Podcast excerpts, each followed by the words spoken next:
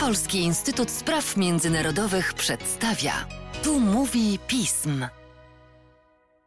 W podcaście Polskiego Instytutu Spraw Międzynarodowych witam Państwa Łukasz Jasina, a dziś kronika amerykańska i mi gośćmi są jak zwykle, bo oni są albo we dwójkę, albo osobno, ale jednak zawsze z tej grupy.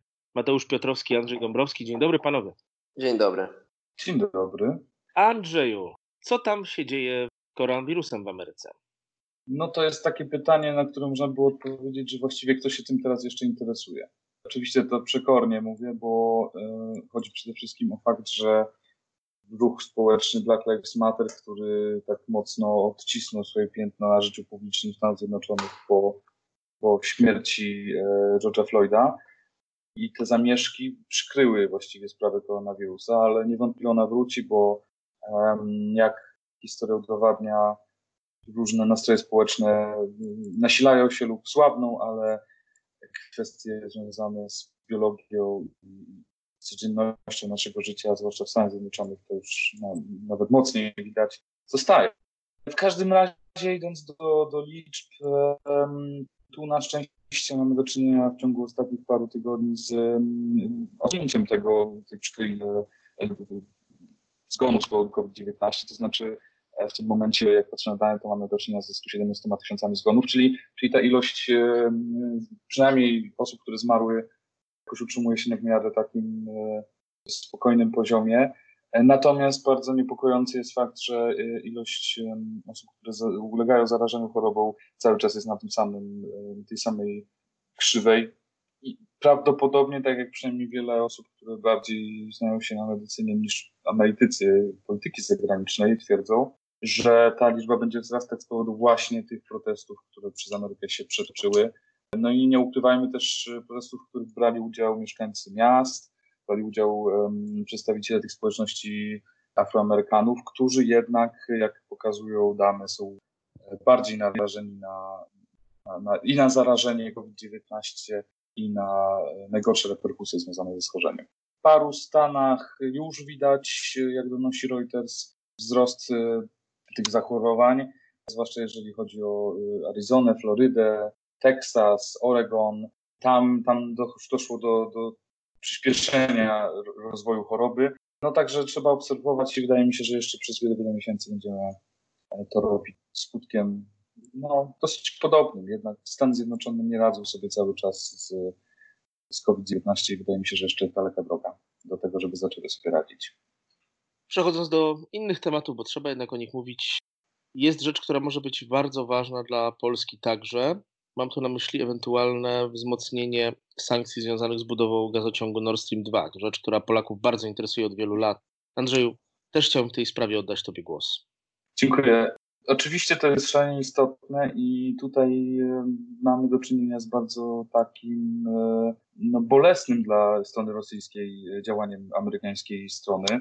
Chodzi konkretnie o to, że 4 e, czerwca kongresmeni, którzy pochodzą z tych stanów albo są związani jakimś sojuszem, który może nie jest antyrosyjski, ale na pewno uwzględnia interesy ekonomiczne Stanów Zjednoczonych, jeżeli chodzi o eksport gazu do, do Europy i do innych miejsc. Chodzi tu innymi o, o senatora Tada Cruza, który już od wielu lat pokazuje, że jest takim właśnie człowiekiem tego sektora gazowego, w cudzysłowie oczywiście.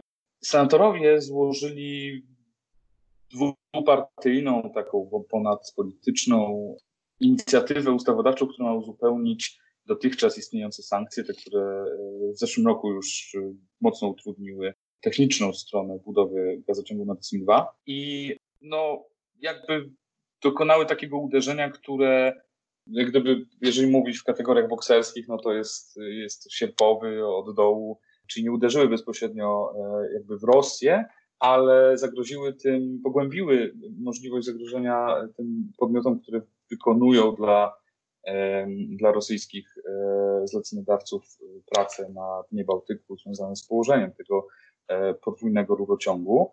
Chodzi e, przede wszystkim o to, że oprócz tego, że nie można jakby, czy że firmy, które mogą zapewniać rosyjskiej stronie techniczne, mm, techniczne wsparcie, czyli tak jak miało to, tak jak doszło do przypadku firmy Allseas, która wykorzystywała swoje okręty do kładzenia tych rur. Tak teraz na przykład też firmy, które ubezpieczały okręty kładące rury, mogą liczyć się z tym, że, że zostanie na nich nałożona jakaś jednostronna amerykańska sankcja. Dlaczego to jest istotne? To jest istotne dlatego, że Rosjanie jakby już zdążyli określić się w, w sprawie samej technicznej strony wchodzenia e, Nord Stream 2, czyli uruchomili swój, e, swój okręt e, przeznaczony do tego celu, czyli Akademik Czerski, dostarczyli go na Bałtyk, modernizują go, ale żeby dokończyć część inwestycji na wodach duńskich, musieliby spełnić oczywiście kryterium ubezpieczenia tego okrętu, a w myśl tych najnowszych sankcji, jeżeli jakaś firma ubezpieczy ten okręt, czego wymaga oczywiście strona duńska, może się ta firma liczyć z tym, że e, Stany Zjednoczone nałożą na nią sankcje.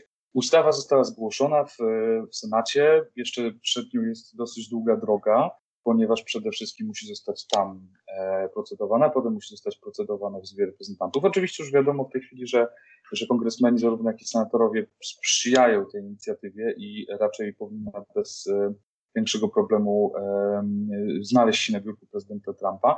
Natomiast dodatkową przeszkodą tutaj na pewno będzie przerwa letnia w procedowaniu amerykańskiego kongresu i mm, możliwość ewentualnie wykorzystania przez prezydenta Trumpa tego zwanego weta kieszonkowego, czyli sytuacji, w której jeżeli kongres nie będzie w stanie zebrać się, żeby weto prezydenta odrzucić, no to ta, ta ustawa właśnie będzie mogła znaleźć się w takim zawieszeniu. Być może na to liczy strona rosyjska, być może odrobinę nawet amerykańska administracja chciałaby uniknąć sytuacji, w której będzie musiała się jednoznacznie e, opowiedzieć.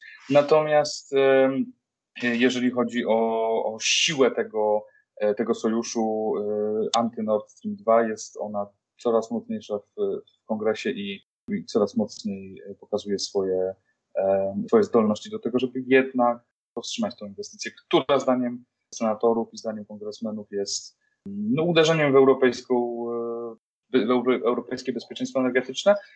No a w domyśle oczywiście jest uderzenie w amerykańskie interesy eksportu gazu skroplonego do Europy. Dzięki wielkie Andrzeju. Myślę, że teraz warto byłoby przejść do tematu, który wprawdzie zajmuje w naszym e, briefie podcastowym miejsce trzecie, ale jest bardzo, bardzo interesujący. Chyba najbardziej ze wszystkich w tej chwili jest e, w głównych newsach. Mam na myśli decyzję prezydenta Trumpa o wycofaniu części amerykańskich wojsk z Europy i z RFN-u, która także w bardzo mocny sposób wpływa na to, co się dzieje w Polsce. Jak ta sprawa jest widziana za oceanem? Tym razem pytanie do Mateusza. No tak, teraz już wiemy, e, że Trump potwierdził tę decyzję. Wcześniej były to tylko medialne spekulacje, natomiast po, po potwierdzeniu nie ma, już, nie ma już nad czym spekulować. Raczej ta decyzja się wydarzy. E, zostanie przeprowadzona, nie wiadomo konkretnie w jakiej formie, jakie jednostki zostaną wycofane z Niemiec, no ale mówimy o znaczącej redukcji, bo 9,5 tysiąca żołnierzy z obecnego poziomu 34 tysięcy to jest cięcie znaczące. Bardzo nie do końca spójne właściwie z amerykańską polityką, jaka jest prowadzona w kwestii wojskowej obecności, przede wszystkim w Europie. I to z końca e, urzędowania Baracka Obamy, ale przede wszystkim z okresu prezydentury Trumpa to wycofanie nie jest, nie jest w pełni spójne. Zresztą równolegle toczy się proces y, zwiększania obecności w Niemczech, bo to zdecydowano o utworzeniu batalionu obrony powietrznej i artylerii rakietowej, a tutaj no, nie, jest to, nie jest to zwyczajnie spójne. Pytanie, jak, jaką formę faktycznie to przyjmie? Czy te wojska zostaną wycofane na terytorium USA, wrócą do kraju, ta, ta znacząca liczba, czy, czy tylko większość, może mniejszość, a pozostałe E, zostaną przekierowane do innych państw. Tutaj kluczowe pytanie jest, czy jeżeli do innych, to czy w Europie, czy na wschodniej flance NATO, bo to wycofanie tych wojsk z Niemiec no, jednak znacząco razi strategię natowską odstraszania na wschodniej flance NATO. To jest pytanie, na które pewnie odpowiedzi no, może poznamy w najbliższych dniach, ale może będą się one wiązały z głębokimi analizami Departamentu Obrony, które dopiero zostaną przeprowadzone, bo decyzja jest raczej polityczna i, I, poznamy je dopiero w momencie, gdy już wojsko amerykańskie przystąpi do, do realizacji tego wycofania. Także wciąż wiele pytań y, dotyczących tej decyzji, których, no, na które ciężko jest teraz odpowiedzieć. Jak odnotowywana w Stanach Zjednoczonych w, w ciągu tych ostatnich wręcz kilku godzin jest kwestia Polski i udziału Polski w tej sprawie? Tutaj właśnie ta kwestia Polski opiera się o to, czy ta część y, żołnierzy, część z wycofywanych żołnierzy miałaby trafić na terytorium Polski można to nazwać pewnym planem B, bo oczywiście najbardziej korzystne byłoby wycofanie się z decyzji o, o, o wycofaniu żołnierzy z Niemiec, to znaczy pozostawienie obecności amerykańskiej w takiej formie, w jakiej obecnie jest. Natomiast najbardziej właśnie to, co wcześniej wspomniałem, e, największym zagrożeniem byłoby wycofanie wszystkich tych żołnierzy do Stanów Zjednoczonych, czyli de facto osłabienie amerykańskiej obecności. Tutaj jest postrzegana, no, nazwę to nadzieją, że część tych wojsk właśnie mogłaby trafić do Polski czy do innych państw na wschodniej flance, po to, by tego potencjału aż tak bardzo nie osłabiać. E, w tym kontekście pojawia się Polska, w tym kontekście pojawia się też potwierdzona wczoraj e, wizyta Andrzeja Dudy w Białym Domu, gdzie na pewno ta kwestia będzie jednym z istotniejszych tematów rozmów obydwu prezydentów. Panowie, zamieszki w Stanach Zjednoczonych nie zniknęły, dalej podejmowane są kontrowersyjne decyzje władz stanowych, wielu władz e, federalnych w różnych miejscach, ale bardzo ciekawa sprawa wynikła w Seattle, mieście, które od 30 kilku lat słynie wręcz jakie, jako takie miasto niepoprawne. Co się tam właściwie stało? Opowiedzcie. No to może ja powiem kilka słów. Doszło do sytuacji, w której um, protestanci, osoby, które manifestowały swoje niezadowolenie z, e, z faktu, że e, policjanci zamordowali czarnoskórego mieszkańca Minneapolis, George'a Floyda, powodowali, że w ich rękach znalazła się część miasta. Dokładnie ta część miasta, która otacza kilka najbliższych ulic e, wokół e, urzędu miasta Seattle, czyli tak zwanego wzgórza kapitolskiego, no, czyli po prostu City Hall.